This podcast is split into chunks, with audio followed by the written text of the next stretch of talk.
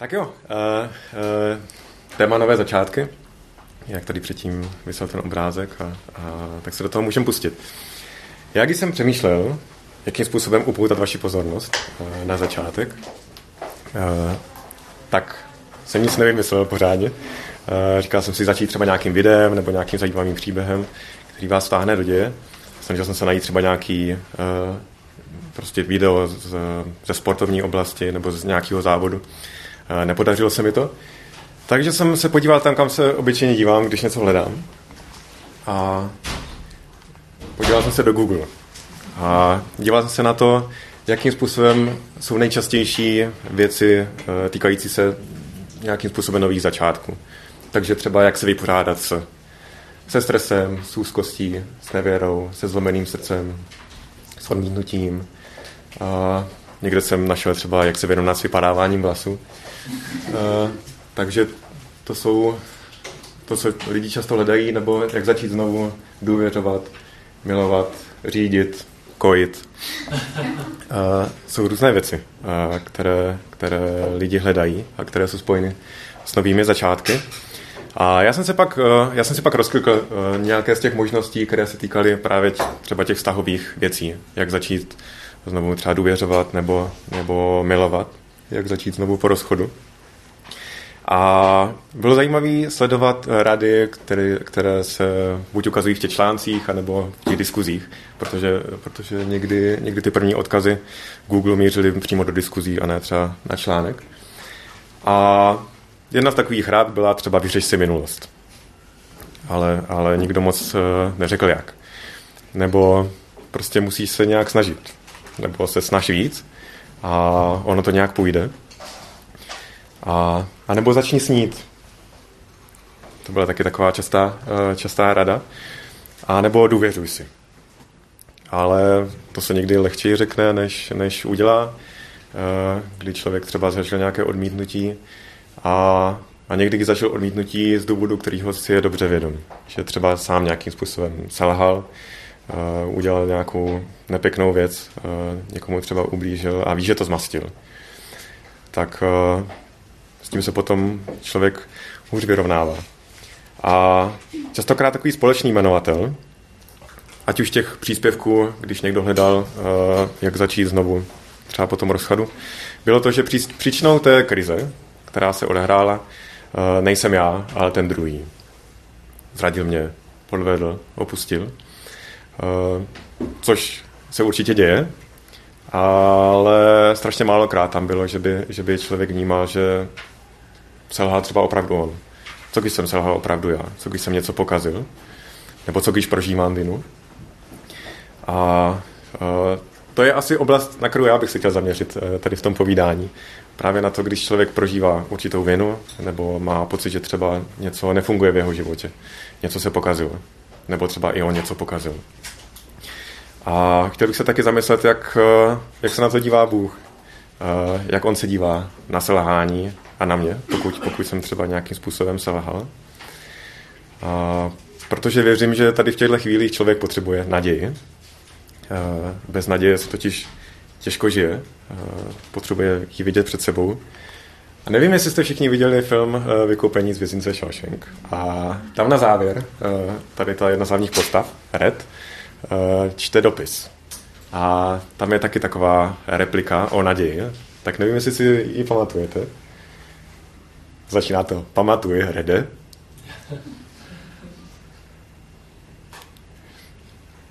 Je to. Pamatuj, Rede. Naděje je dobrá věc. Ta nejlepší ze všech. A já bych se chtěl právě držet dneska i, i toho tématu naděje. A, a kam se budeme dívat? Budeme se dívat do Bible, která si myslím, že je plná skvělých příběhů různých lidí. Eh, z různých období. Bible byla psaná několik století a jsou to příběhy lidí z různých sfér společnosti. Byly to třeba králové, ale byli to i obyčejní mužové a ženy. Byli to vzdělanci, ale, ale byli to v podstatě i nevzdělaní lidi, obyčejní, jako, jako třeba rybáři. A eh, byli to boháči, byli to chuďasové. A ty příběhy, eh, o kterých tam můžeme číst, tak jsou častokrát o tom, že, že oni se setkali s živým Bohem a nějakým způsobem to změnilo, změnilo jejich životy. A to tak, že můžeme potom mluvit o novém začátku. Že, že ten jejich život nabral úplně jiný kurz. Změnil se a, a došlo k něčemu novému. A tak chtěl bych se podívat na jeden příběh z Evangelií. Jsou to v podstatě jenom tři verše, ale myslím si, že jsou hodně bohaté. A je tu příběh o tom, kdy se Ježíš eh, setkává s jedním mužem, s malomocným mužem. A tak pojďme se do toho pustit, pojďme si to přečíst.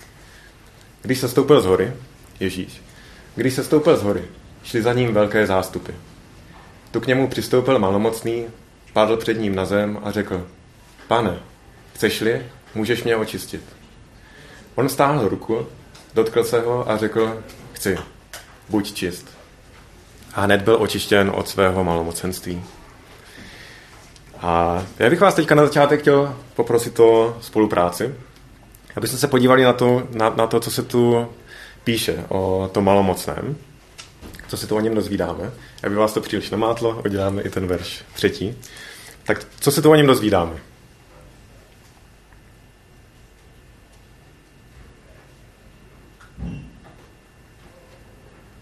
Nebo co můžeme vyvodit z toho, co dělá? Chtěl změnu, měl potřebu. Chtěl změnu a měl potřebu. Mhm. A věřil, že Ježíš to může udělat. Mhm.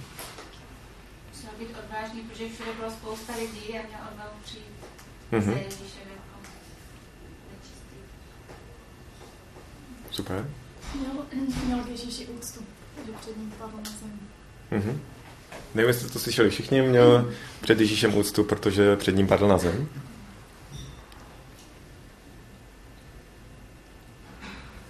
Ještě tam vidíte něco? Nechtěl Ježíše zmanipulovat. Říká, jako chceš mi, můžeš mě očistit, ale nechává jako na něm, jako, nebo přiznává to, že jakoby uh, má tu moc Mhm. Mhm. Super. Nechtěl Ježíše manipulovat do toho, co, co, po čem toužil, co on sám chtěl. Mhm. Super.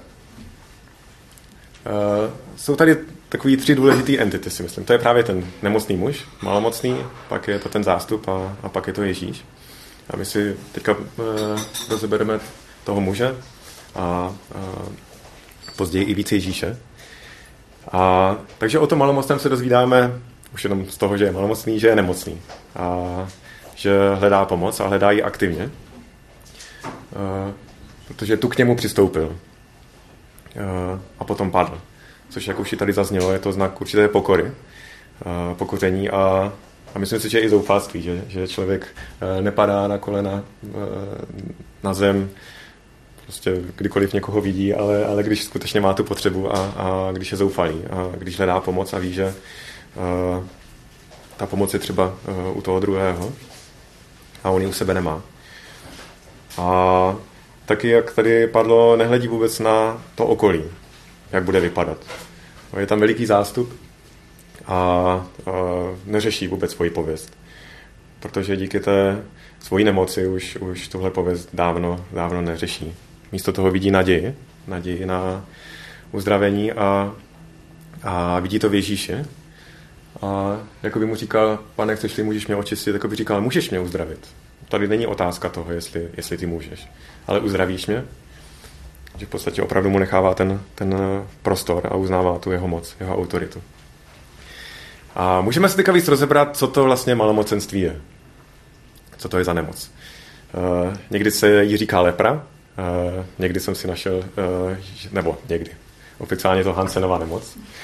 A uh, patří mezi jedno z nejstarších onemocnění, při kterém dochází k rozpadu tkáně. Že ten počátek onemocnění vypadá tak, že se objeví na kůži bílé a červené skvrny, ale postupně může dojít ke vzniku hlubokých vředů, k odumření nervů, čím dochází potom k atrofii svalů.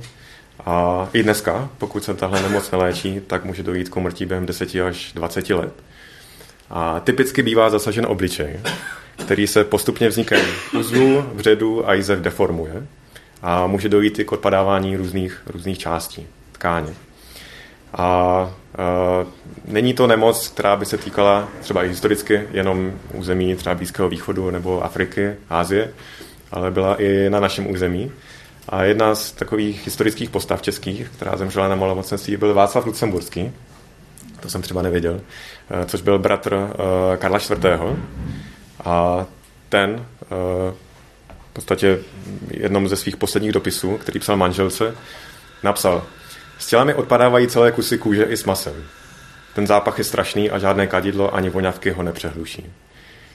Takže je vidět, že to byla skutečně vážná nemoc, která, která způsobovala fakt takové postupné, postupné umírání a, a bylo to těžké. A měla tři důležité důsledky pro člověka žijícího v tehdejší kultuře, ve které se odehrává tenhle příběh. Ta první, ta je, ta je zřejmá, že to bylo škodlivé pro toho člověka jako takového, že ho to ničí, ničí ho to jeho zdraví. Druhá věc byla, že to bylo škodlivé pro jeho okolí, protože některé formy malomocenství jsou nakažlivé a, a nikdo nechce trpět takovouhle nemocí. A třetí důsledek, který to mělo, tak ho to limitovalo z duchovního společenství.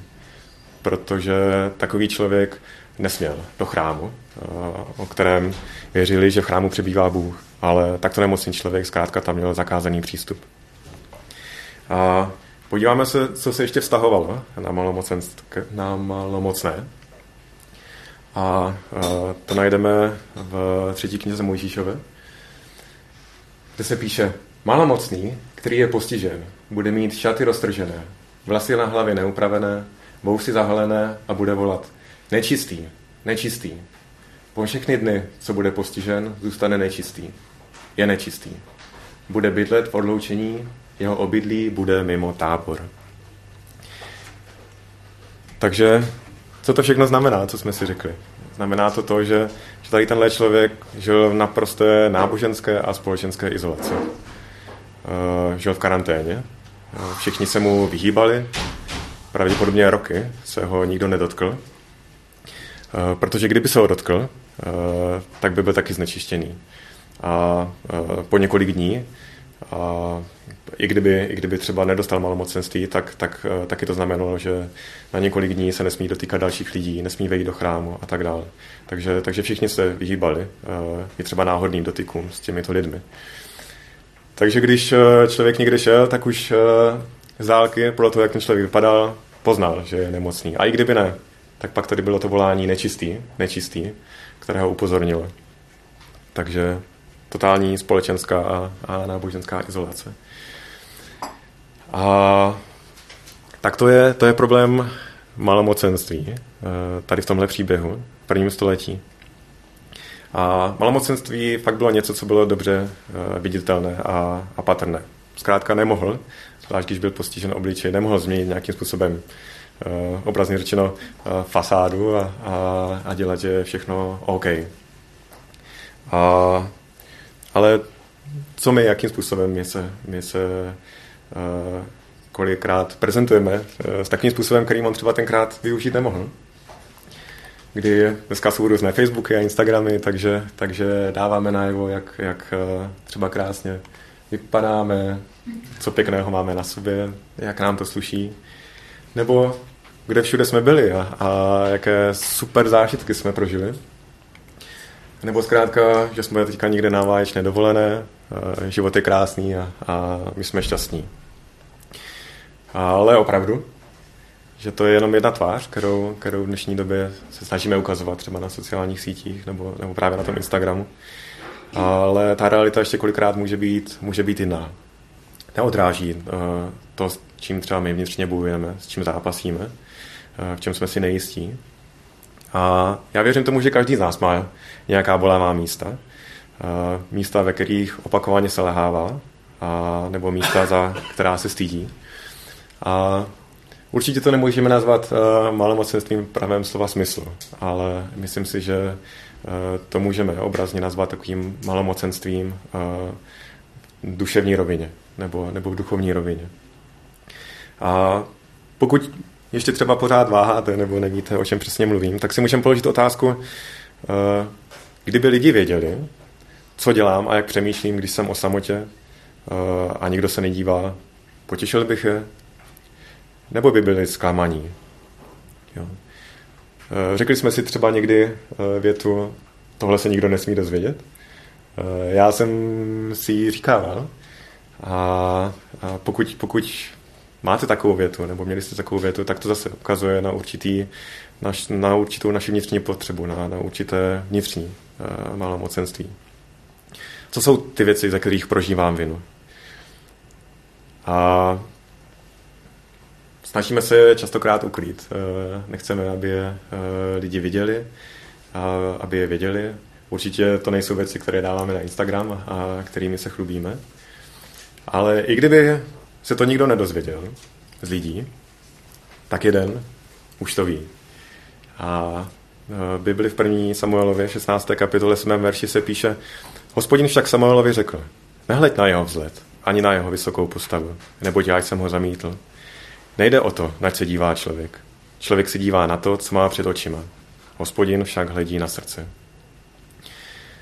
A jde vlastně o to, e, že pán Bůh vidí všechny tady tyhle zákoutí, eh, všechny ty naše pády, eh, všechny naše selhání, i ty věci, o kterých jsme si třeba řekli, tohle se nikdo nesmí dozvědět. Ale uh, toto je možná špatná zpráva. Někdo už to ví.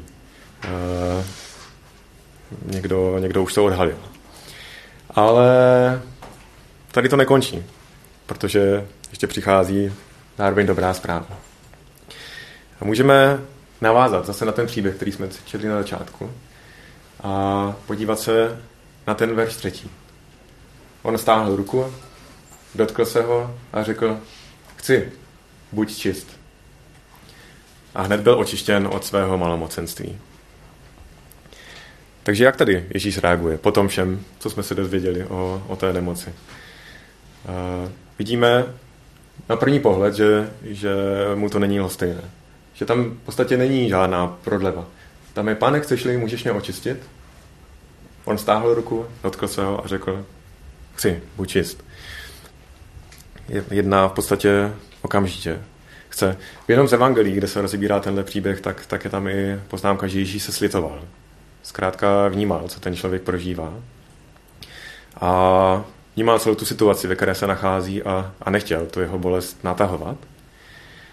A je evidentní, co chtěl vidět. Momentálně vidí nemocného člověka, ale, ale co chce vidět, chce vidět zdravého člověka, zdravého muže. A proto se odhodlá k něčemu, co je e, naprosto nevýdané a neslíchané v tehdejší kultuře, v tehdejší době. A to je to, že on se rozhodne vstoupit do té jeho nečistoty a, a jde se umazat a dotýká se ho. Dotýká se ho, nehledě na to, jak ho to může před tím celým zástupem diskvalifikovat.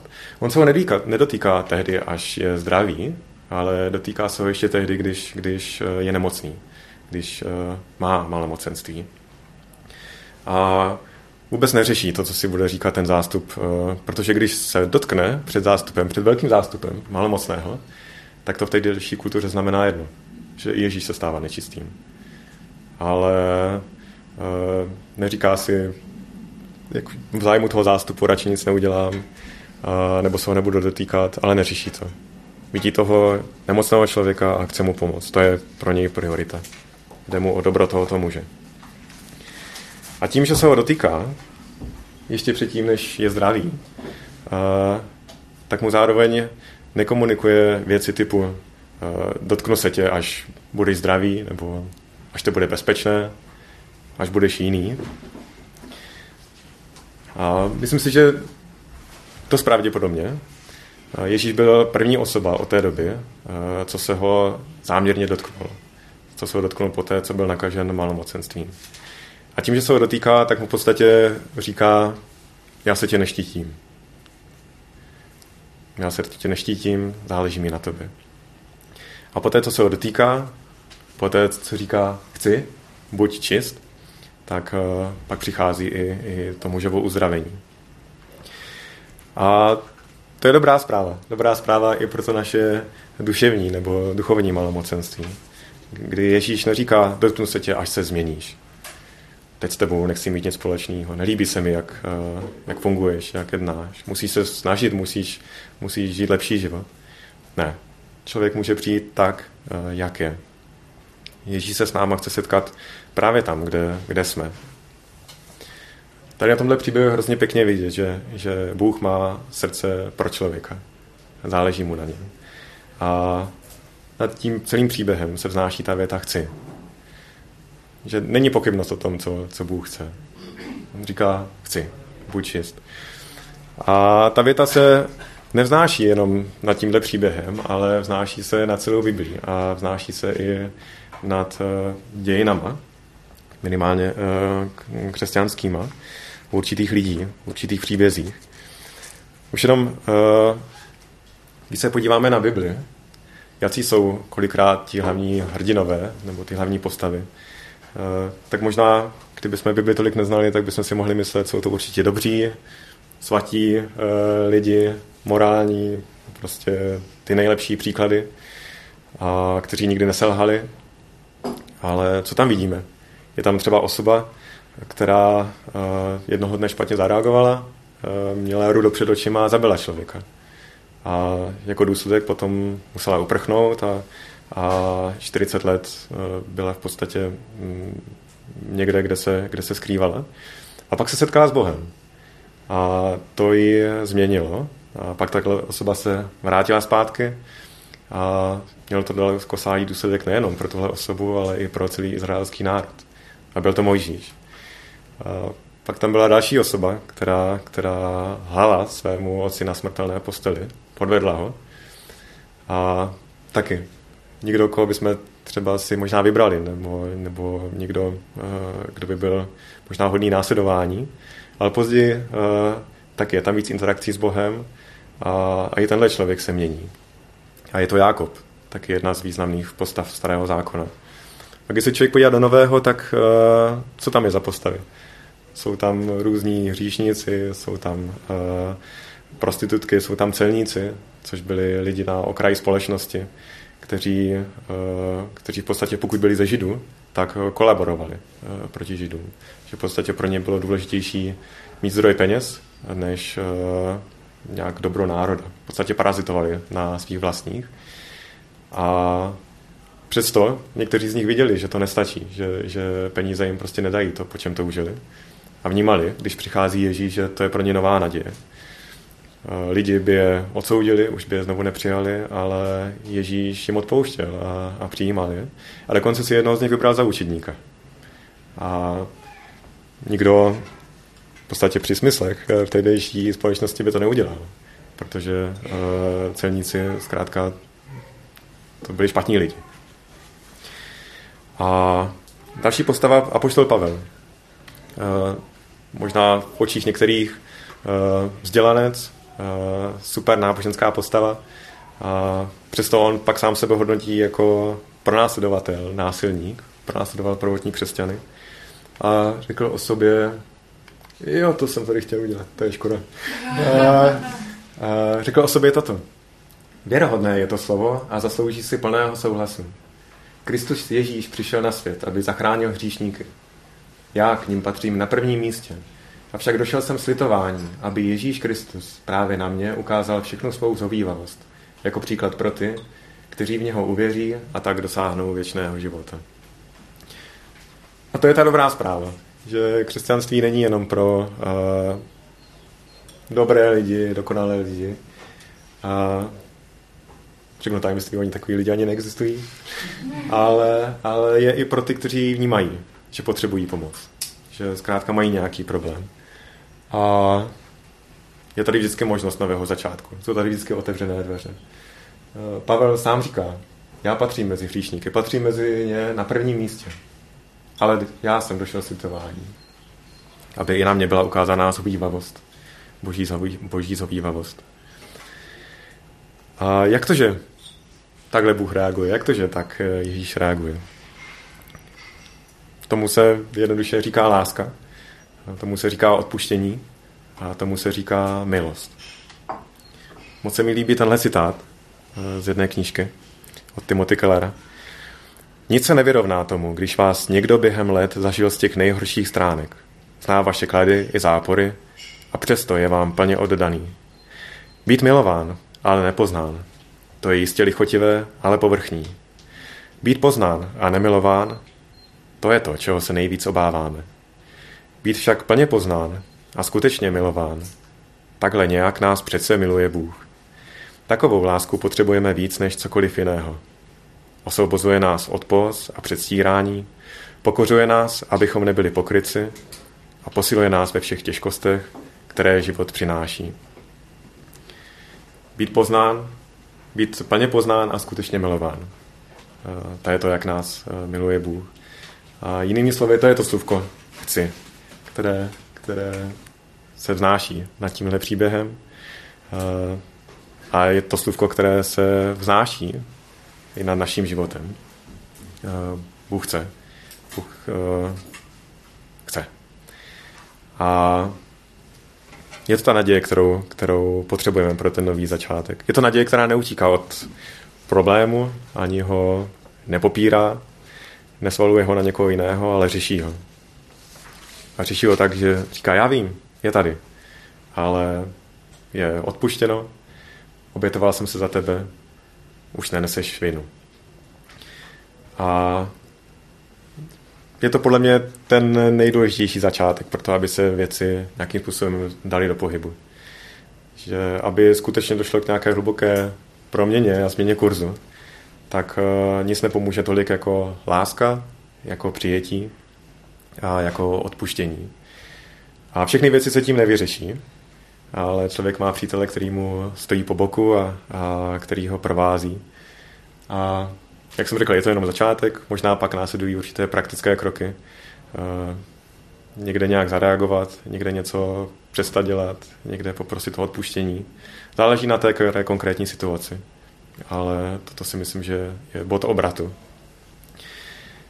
A co se týče mého života, eh, já jsem uvěřil eh, v Ježíše Krista, když mi bylo 22 let. A do té doby jsem si nebyl vůbec jistý, jestli Bůh existuje. Ale pokud ano, tak jsem ho spíš vnímal jako soudce, eh, který trestá a že pokud uděláme něco špatného, tak bych se měl čas od času ohlídnout přes rameno, protože co když už eh, přichází nějaká pravice, která, která mě potrestá. Ale tohle by mě nikdy nezlomil. To co, to, co mě zlomilo v těch 22 letech, bylo to, že Bůh mě má rád navzdory věcem, za který jsem se hluboce styděl. Jak už jsem tady řekl, eh, byly věci, o kterých jsem si říkal, tohle se nikdo nesmí dozvědět. A doufal jsem, že se nikdo nedozví. A, ale pak jsem pochopil, že, že Bůh mě přijímá s tím lepším. Není to žádná hitparáda, ale, ale eh, je to pro mě naděje. A to hodně změnilo kurz mého života v těch 22 letech. A, eh, myslím si, že žiju významně jiný život než, než tehdy a, a asi jsem tenkrát dokázal odhadnout, k čem, k čem nebo k jakým všem věcem to povede určitě jsem si nedokázal představit, že po těch letech budu stát třeba na místě, jako je tady toto a budu říkat věci, které, které teďka říkám. A, ale byl to ten začátek, který vedl k dalším změnám. A podobný začátek, a to je poslední příběh, uh, zažil John Newton, když mu bylo zhruba 23 let. John Newton uh, žil v Anglii v 18. století od roku 1725 do roku 1807 a Eh, když mu bylo asi zhruba 6 nebo 7 let, tak eh, mu zemřela manžel, eh, manželka, maminka a vychovával ho pouze otec a od 11 let už pracoval na moři jako námořník. A byla to osoba, kterou bylo hrozně těžké skrotit, která měla problémy s autoritami, která v podstatě O námořnicích se vědělo, že nejsou úplně prototypy nějakého spořádaného a pěkného života, ale on tady tuhle pověst ještě mnohokrát předčil. A v průběhu let padal hlouběji a hlouběji.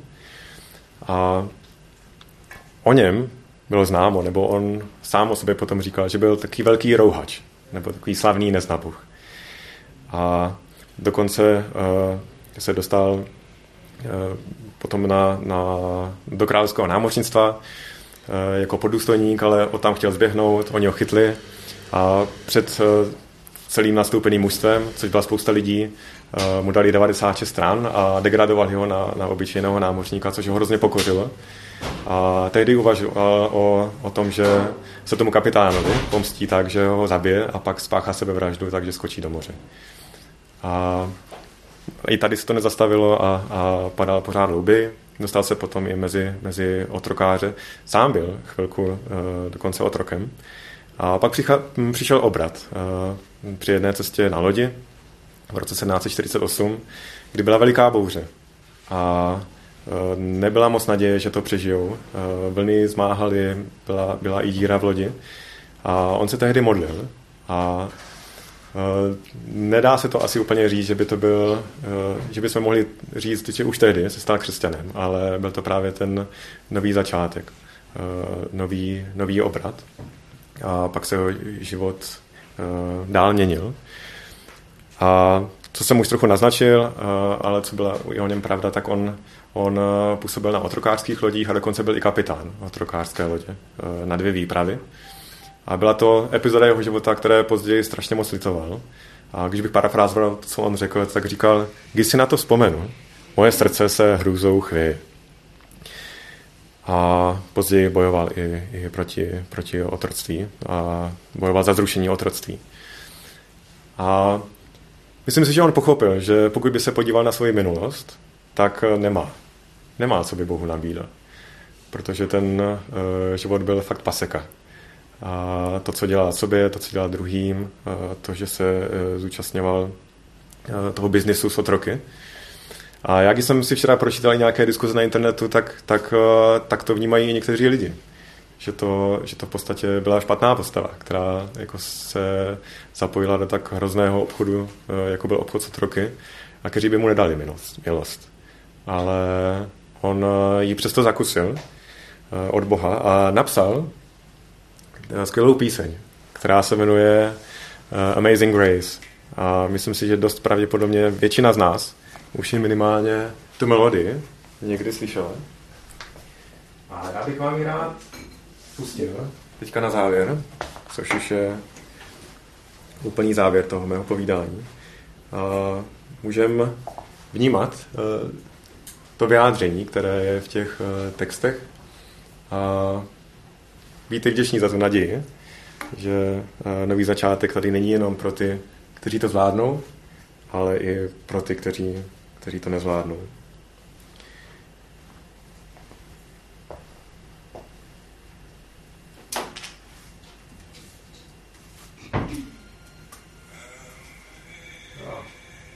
Pardon, já jsem si zapnout. Tudo.